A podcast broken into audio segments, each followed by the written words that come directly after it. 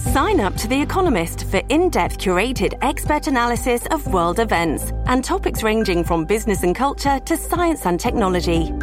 You'll get the weekly digital edition, online only articles, curated newsletters on politics, the markets, science, culture, and China, and full access to The Economist Podcast Plus. The Economist is independent journalism for independent thinking. Go to economist.com and get your first month free.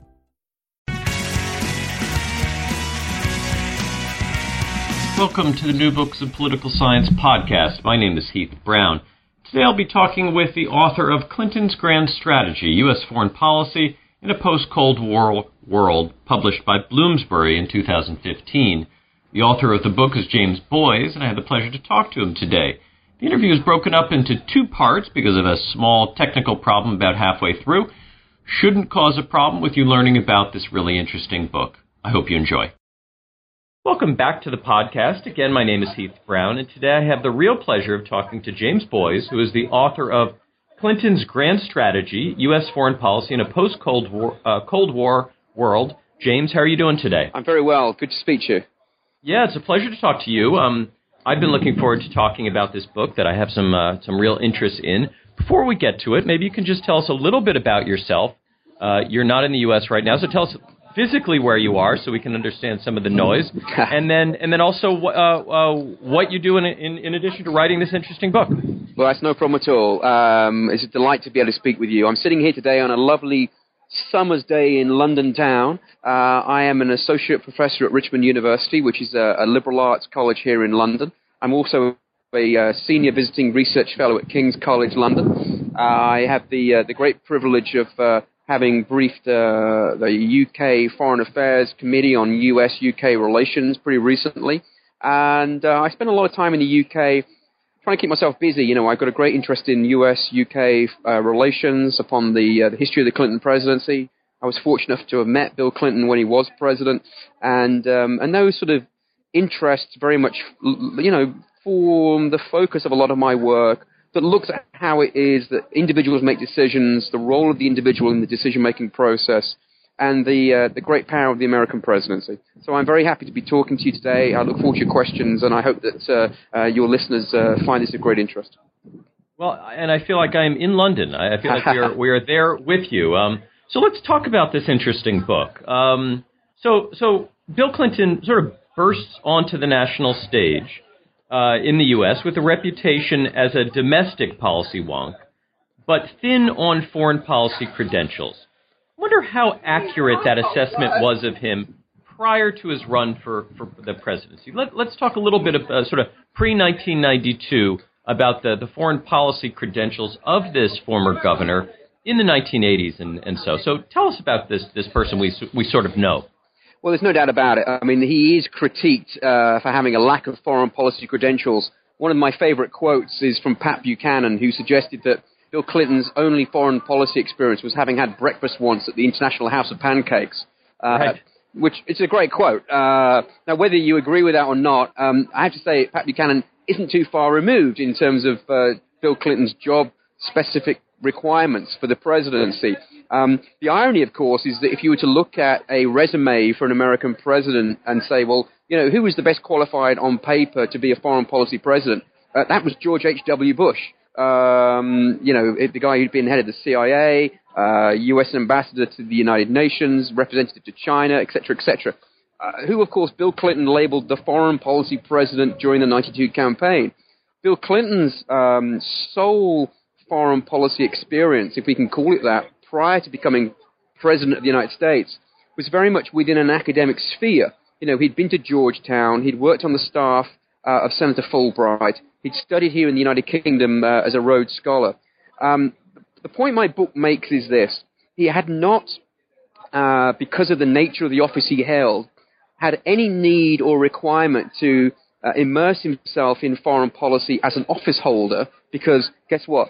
Governor of Arkansas doesn't really require that. But this was someone who was interested. Um, he has a, you know, what you could call a once in a generational mind, I think, a very inquisitive nature individual, someone to whom the foreign was not foreign, someone who was interested to learn about what other parts of the world did and how they implemented policy. some of that was about domestic issues, but by necessity, because he was a governor of a state in the United States in the 1980s and early 90s, he was having to engage with foreign countries, their leaders, their, um, their businesses to try and bring business to Arkansas and to export business from Arkansas. So, you know, this is one of the reasons that he brings a really early understanding of what becomes known as globalization to the presidency because of his experience within the domestic stroke foreign policy field coming out of Little Rock, Arkansas. So, you know, this is something I very much deal with within the first chapter or two about how it is that this domestically focused pre- uh, candidate for the presidency has an, in, an innate interest uh, in things that are foreign without being part of what could be seen as the Eastern establishment foreign policy intelligentsia of the United States historically. So let's talk a little bit about some uh, just a definition because uh, there's a sure. sort of a, a, key here. And so in your title and throughout the book, you refer to grand strategy. Before we get to what Bill Clinton's grand strategy uh, was or, or still is, um, what what is grand strategy exactly? Uh, where does this phrase uh, come from? It's a good question. Uh, and indeed, the first chapter I put together addresses very much this this idea of what is strategy, what is grand strategy you know, um, it's a concept which uh, is constantly emerging. I mean, Hal Brands is doing some interesting work on this at the moment, for example. Um, you know, you can go back to Sun Tzu, um, uh, these ideas that, you know, back in that kind of era, it was all about warfare. Um, you know, uh, Lawrence Freedman at King's does a lot of work on issues to do with strategy and the idea that the very concept itself is constantly emerging. I, I refer to grand strategy in this era as rather than just foreign policy. Because what I want to talk about here is, is the idea that we're not just talking about classic sort of pinstripe suited individuals from the Northeast who are devising US foreign policy, but the way in which every element of national power is brought to bear in the benefit of the national interest. Uh, the way in which politics, economics, social, cultural, all this national canon, if you will, of power is brought to bear, both hard and soft power, to reference Joe Nye, in the betterment of the national interest. So that's how I'm looking at national uh, interest and grand strategy. And the book, therefore, very much looks at how Bill Clinton attempts to use both um, economic power, national security, uh, and America's uh, soft skills, effectively, and soft power to um, increase its role on the world stage in an era uh, after the Cold War, before the War on Terror, when America's very remit in the world is being called into question. So let's let's look to that period where Bill Clinton is first asked to articulate the, sort of the beginnings of his grand strategy, and at least the beginnings of his some of his views on foreign policy. Would you take us to Georgetown and and sure. this uh, the kind of one of the culminating events of his campaign on the foreign policy side. What did, what did he say at Georgetown, and, and, and why did it come to define uh, what we understand as his vision for the foreign policy realm? Well, I'm really glad you asked me that because what I've tried to do with the book is take the reader through the, the presidential odyssey of Bill Clinton, starting with his announcement address in Little Rock, but vitally with his speech in October 1991 at Georgetown University, when, with the help of people like Sandy Berger and, uh, and Tony Lake, he articulates a foreign policy vision as part of what he refers to as his uh, new covenant strategy. Um, a concept which, if I'm honest, doesn't ever really take off, but his foreign policy espoused at that point um, encapsulates the three central elements of what becomes President Clinton's uh, national security strategy document. So you can trace uh, the origins of Clinton's uh, approach to foreign policy and grand strategy from the very first days of his candidacy in 91 right through to the last day of his presidency in January 2001. Um, and what he espouses is a dedication to uh, a maintenance of U.S. national security. In other words, he's not going to basically uh, be a weak Democrat, weak on defense, weak on national security. He's going to talk about uh, Anthony Lake's concept of democratic promotion, of trying to uh, reverse the um, the domino effect effectively across the world, so that where command authorities and command economies move out, freedom and democracy can move in, and also promotion of prosperity, um, trying to open up markets, and again, uh, very much in the same sort of parts of the world, Central Eastern Europe. And one of the vital things that Clinton espouses on that day is the idea that we've got to get rid of this division between, this distinction, sorry, between domestic and foreign. Uh, we've got to break that wall down. And this is something that Clinton articulates constantly throughout his campaign. So that when people like John Lewis Gaddis, for example, someone who I usually have great respect for, but critiques Bill Clinton for having an ad hoc approach to policy, I would respectfully dis- disagree and say you can trace through Clinton's campaign from uh, 1991 through his last day in the office a commitment to three key elements as a core element of national security, uh, dem- democratic promotion, and prosperity promotion, which form his grand strategy uh, and which I think therefore uh, really um, uh, contradicts uh, uh, assessment uh, of this idea of an ad hoc approach to policy. So, because it's of personal interest to me, what happened during the presidential transition of 1992-1993? Bill Clinton has been elected, and now he's got a lot of choices to make. So, I'm particularly interested in this time period and, and, and how Warren Christopher came to be Clinton's choice for the State Department one of the great problems that Bill Clinton has as president elect is the lack of bench strength within the Democratic Party.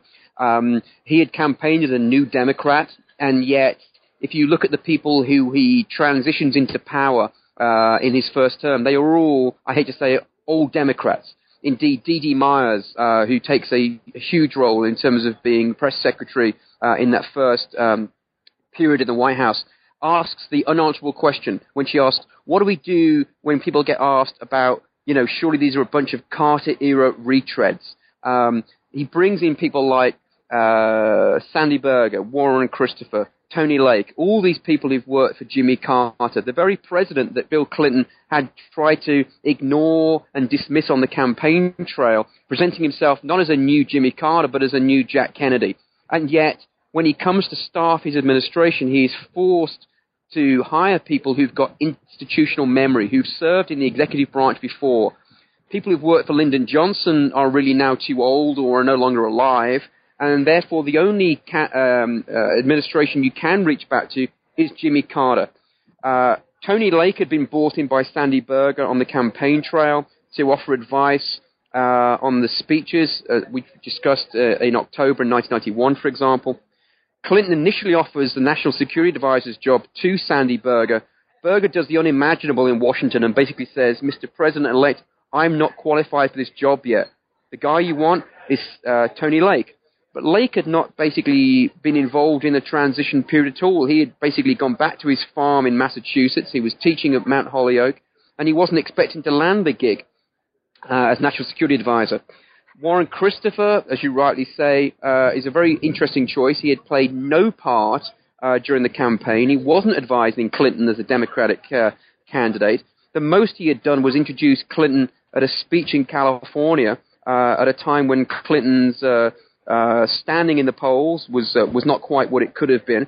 Um, so the, the idea that Warren Christopher comes in, someone who had expected and hoped to be named as Secretary of State um, in the latter stages of Jimmy Carter's presidency is, a, is an interesting choice. So Warren Christopher was a fascinating choice.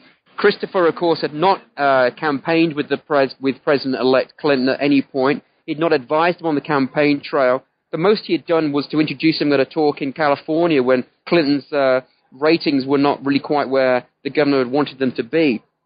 A lot of people have raised questions about why Christopher was brought on board. Christopher was probably the most senior ranking member of the Democratic Party's foreign policy establishment who had not served at full secretary level beforehand. He'd hoped to be named as Secretary of State under uh, uh, Jimmy Carter in the last uh, year of that administration and was disappointed when he hadn't been. But I think that Clinton's choice of Christopher speaks to what I can only suggest was Bill Clinton's lack of ultimate confidence within the foreign policy sphere he chose someone who was far from being an assertive individual. Everybody knew that Warren Christopher wanted to be Secretary of State, but no one could quite say why or what he wanted to do in that job. He didn't bring any great ideological kudos with him or commitment to anything. Um, he certainly was no Henry Kissinger. Indeed, Madeleine Albright referred to him as a lawyer's lawyer, and I don't think that was a compliment. We're back after a short break to uh, get our audio correct, but we're back with James Boys, and um, we're still talking about his really interesting, really interesting book. So, so James, let's let's continue talking about uh, the um, some of the ideas behind the uh, the Clinton foreign policy, and the book that you write is is a lot about big ideas. And I was very curious how important you feel the Council of Foreign Relations is uh, to Clinton's foreign policy team and to his foreign policy leg- legacy. They, they show up so frequently in the book. Tell us about CFR and, and how they're connected to Clinton. Hmm. It's a good question, and it's funny. I've done a lot of interviews about the book over the last couple of months, and no one's asked me about that. So it's it's it's, it's great to have a unique question. Um, CFR. Well, one of the things that was interesting about this was that the Clinton team, when they came in, tried to talk very much about about diversity and talking about having a really diverse range of uh, of gender and ethnicity and age ranges. And something that someone pointed out very very quickly was actually, you know what? Something that everybody on this team has got in common is almost exclusively membership of uh, the Council of Foreign Relations and past experience with the Carter administration. Um, so there's no doubt that CFR wa- was is an organization that was of great importance, I think, to the members of the Clinton team coming in. Um, it was an organization that Clinton had been introduced to uh, and uh, made uh, uh formalized his membership through uh, Madeleine Albright. Um, Clinton, I think, um, she's taken the question at a bit of a tangent, but it is relevant. Clinton, of course, was this great outsider. He was not of Washington. He was not from Washington. And I think he'd used the, the CFR as a way to try and get in with that really key sort of Georgetown, um, sort of, you know, uh, social network that people like Pamela Harriman was involved in. She, of course, had helped introduce him to certain members of that uh, uh, that sort of inner sanctum of the Democratic foreign policy team. Um, people like Madeleine Albright, of course, have been courted. Um, so he was very, very good. You know, Clinton's soft skills are legendary. And I think he realized that getting membership of CFR and courting uh, those members of, of, that organization who were more inclined to uh, a, democratic uh, principle, effectively, and you know, had come from a democratic background, was going to be very important in terms of offering um, a degree of kudos and credibility to any incoming administration by saying, look, you know, I am from Arkansas, but I have the stamp of approval from the sort of the, the Eastern establishment as personified by the Council of Foreign Relations. And um, I think it's something which far too little attention has been put upon. And, uh, and I'm delighted that you, that you note that it's something which I raise in the book. Yeah, I think that the point you raise about diversity, I think, is so important because in certain ways, CFR represents the exact opposite in terms of sort of thinking, in terms of ideological um, uh, shared thought. Uh, Wait, so, just, so, two very quickly. There's something that's yeah, fascinating. Please. There was that Hillary Clinton, in particular, talked about something called the egg test, which I mentioned, um, which I'm not sure how many people are familiar with. And the egg test was an acronym for ethnicity, gender, and geography. The idea being that if you want to be in the Clinton cabinet, you had to pass the egg test. You know, so you, there's going to be an ethnicity test, a gender test, a geography test, an attempt to try to get a diverse group of people. But, you know, as, as I was talking about a moment or two ago, fundamentally, is that ever achieved? Or is there far too much of, well, great, you know, sure, they tick the egg box tick, but they are all still members of the Council of Foreign Relations. And someone like Madeleine Albright would be a particularly, um, I think, precedent example of that. You know, one of the reasons that she becomes SecState in the second term is arguably not that she's the most qualified, but there's a degree to which, you know, Hillary Clinton as First Lady is making it very, very clear what she wants within the administration. And what she wants is, you know, the first female Secretary of State and there are other people uh, who were as well qualified, and you could certainly look at the work that Richard Holbrooke had done uh, at the Dayton uh, conference in his in the first term. You know, could he, should he have been rewarded with a far greater position in the second term of the administration? Would he have made a better Secretary of State? Maybe, but I think you can see in Madeleine Albright the start of a series of appointments to the Secretary of State's position in which the government of the United States is making an assertion about where it wants to be and putting people into that role who might not be the best qualified diplomat uh, or Secretary of State, but they are saying something about how they want the United States to be seen on the world stage. Now, this is a nice transition from the sort of the planning of the uh, Clinton foreign policy team and Clinton foreign policy establishment to the actual practice of. So let's move to some of those um, those crises that define the Clinton White House. Sure. I wonder for you, um, what is the, the major foreign policy crisis that, that defines the Clinton White House? What, what is the what's the event or series of events that that really um, uh, clarifies for you what their foreign policy stance actually uh, was? Huh. Well, there's kind of two points to your question. The first question was what's the fundamental crisis, and the fundamental crisis is Somalia, in my opinion. Um, I think that the administration come in and they are very uh, gung ho and interested in adopting fundamentally what Madeleine Albright refers to as assertive multilateralism. The idea that America will lead, but it will lead a multilateral group of nations moving forward. Um, now, this gets taken to the extreme, and the critics say, well, what Clinton wants to do is to farm out foreign policy to the United Nations. I don't buy that. I don't think Clinton wants or believes that it's feasible to subcontract foreign policy to the UN. But it's certainly true that the foreign policy team within both the campaign and the administration feel um, that they are effectively a subcomponent of the overall administration. Um, and, you know, people like Tony Lake has, has, has said as much. Um, so what happens is, of course, that they come in, they inherit the mission in Somalia. And again, one of the problems with looking back at history is the way that history is retold and mistold.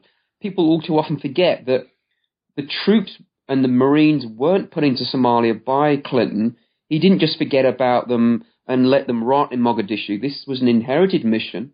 Bush had put them in as uh, an outgoing president. Clinton had inherited that mission, had brought that deployment down from somewhere between 25, 28,000 uh, troops to about 4,000 support facility effectively by the, the late spring of, of 1993, very much in accordance with the overall UN mission.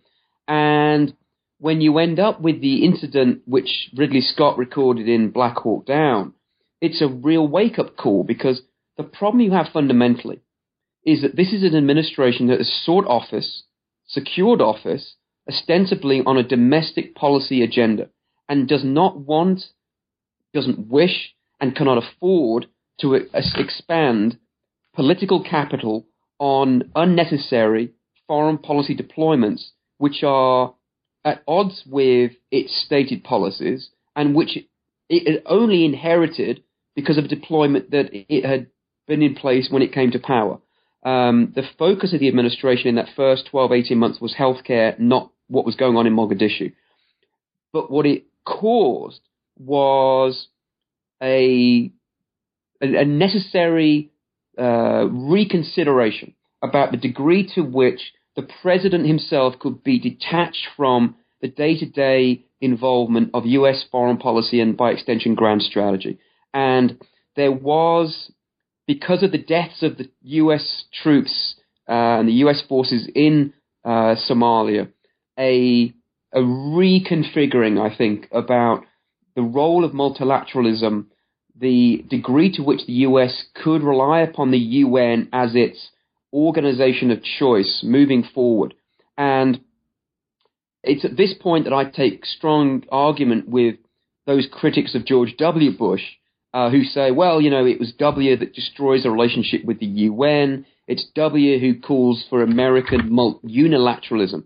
And I say you've got to recognize that you can take that argument back, not to 9 11, but to the events after the Black Hawk Down incident, because the administration realized that a multilateral approach cannot necessarily be guaranteed to be successful. And that the motto of the administration is multilateral when possible, unilateral when necessary. It's American national interest that must take precedent, which is what most administrations would think. Uh, this administration puts it in black and white in its annual national security strategy documents. And from the the deaths of those Americans in Somalia onwards, you see a shift away from the UN towards an embrace of NATO, because at NATO, the United States uh, has a far greater ability to direct the course of events and actions through that organization than it does at the United Nations, where, of course, it is but one uh, of five nations that has a veto. So that when you see the events unfolding in Rwanda and particularly in Bosnia, um, uh, in which both de- deployments or non-deployments, the US comes under great criticism. Uh, a lot of that has to do with the um, the practicalities of trying to get anything done in the United Nations when you have uh, a very vehement uh, Russia uh, basically saying niet to doing anything that would be uh, seen as putting the Serbs uh, in a bad light uh, in in the former Yugoslavia. So I think that the turning point very much is Somalia in terms of where it is that there needs to be a recalibration of where the administration will focus and really getting Bill Clinton to wake up and say, you know what, I've got to take a far stronger interest in foreign policy. And I think he does so from that point onwards. Now, if, if this is a turning point and also kind of a um, reconsideration of the uh, strategy, uh, I wonder if the other parts of the strategy that you described earlier, which is the focus on economic policy, I wonder where that plays out most clearly. Um, I think the, the, the most important thing, and what I try to stress in the book, is that all too often everybody wants to look at a single entity within a foreign policy and say, well, you know, the, the, the focus was was uh, democracy promotion, or it was prosperity promotion, or it was national security, and and then there are other people who say, you know, there wasn't a grand strategy. Well, what I say is that what you see developed on the campaign and in office is a trinity of, of, of concepts, and you need to recognize them all together. And the reason, arguably, that prosperity promotion, as I term it, the idea of putting economics at the heart of Clinton's grand strategy, plays into a, a series of, of concepts, most notably of which is this. It's where Clinton is most at home. He is not a foreign policy strategist. We discussed earlier the fact that his his remit as governor of Arkansas does not require um, a strong intellectual capacity to grasp foreign policy, but he's very much at home with economics and he gets it and he understands the overall concept of geoeconomics. So putting economics at the heart of grand strategy allows for the president to bring his own predilections and expertise, if we can call it that, into grand strategy. It also gears up for blending domestic with foreign policy. You know, Clinton, both in his campaign speeches and his inaugural, talks about, you know, needing to end the division between foreign and, and uh, domestic policy.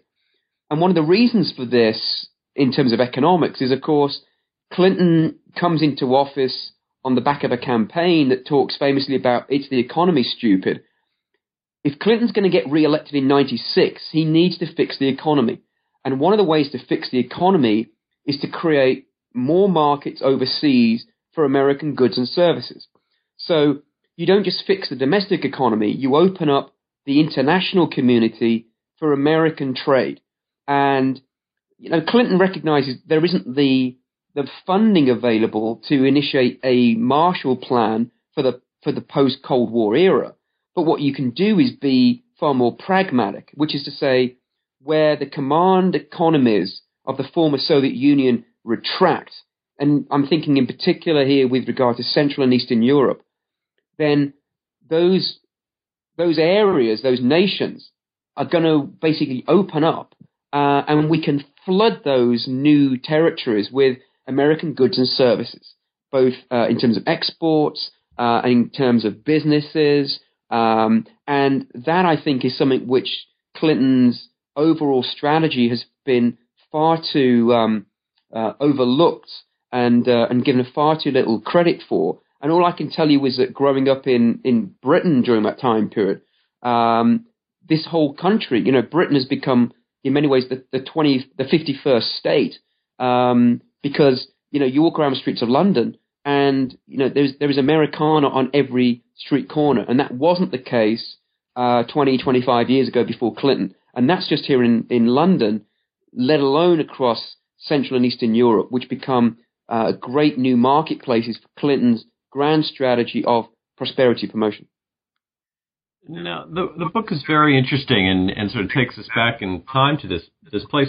What what's next for you? Um, are you working on the, an equivalent book for uh, Hillary Clinton's run for office? Are you uh, continuing along this line? What what else can we uh, look forward to from you?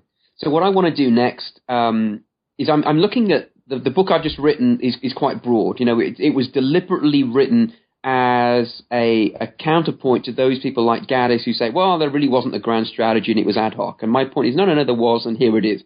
What I'm looking and working on now is taking um, uh, a, a, far greater insight into a specific element of Bill Clinton's foreign policy, and that is to do with uh, his policy towards uh, political violence and counterterrorism.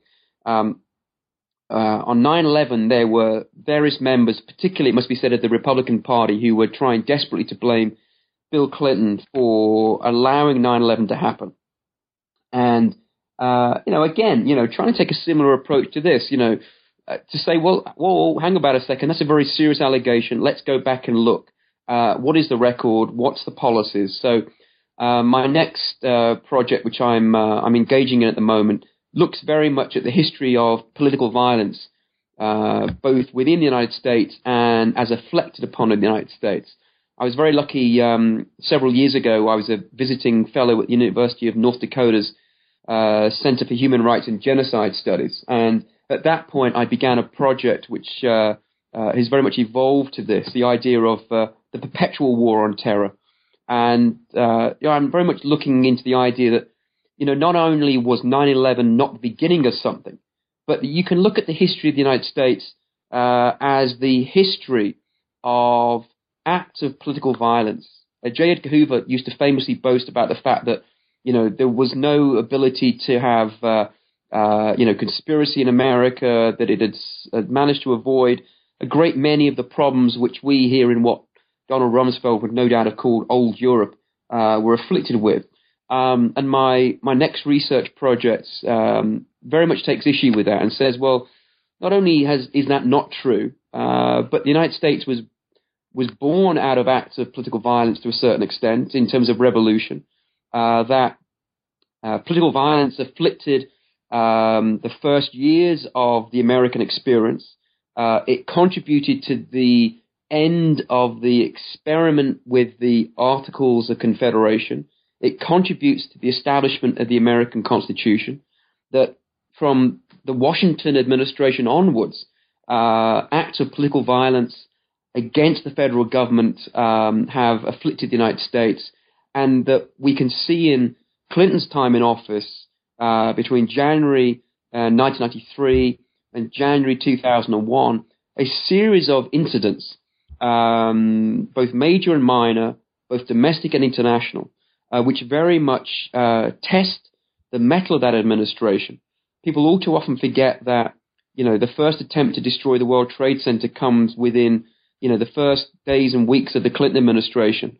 Um, that the great turning point in terms of Clinton's presidency and finding his voice as American president is uh, occurred uh, some 20 years ago this week with the the terrible destruction that was wrought uh, at Oklahoma City uh, a great act of American domestic political violence, um, and uh, you know a great many efforts to wreak havoc, havoc, sorry, upon the American homeland were thwarted uh, during the Clinton presidency, in particular uh, during the uh, the Millennium Eve ceremonies, for example, when there were attempts to destroy the infrastructure around Manhattan and to bring airlines down around Los Angeles International Airport. So you know that's something I'm very much working on at the moment, and that'll be the next uh, the next book, hopefully, which uh, is you know very much in production at this point.